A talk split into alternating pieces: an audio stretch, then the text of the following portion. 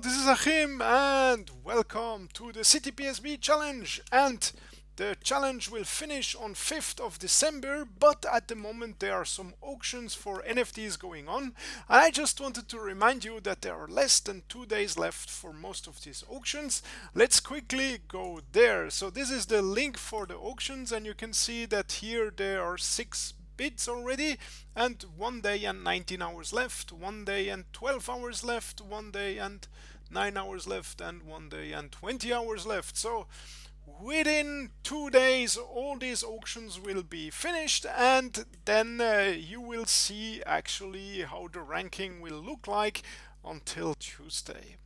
Okay I hope you don't forget to actually put this into your agenda so that you get a little alarm when the the auction of your choice is getting to the end so that you can put your bid.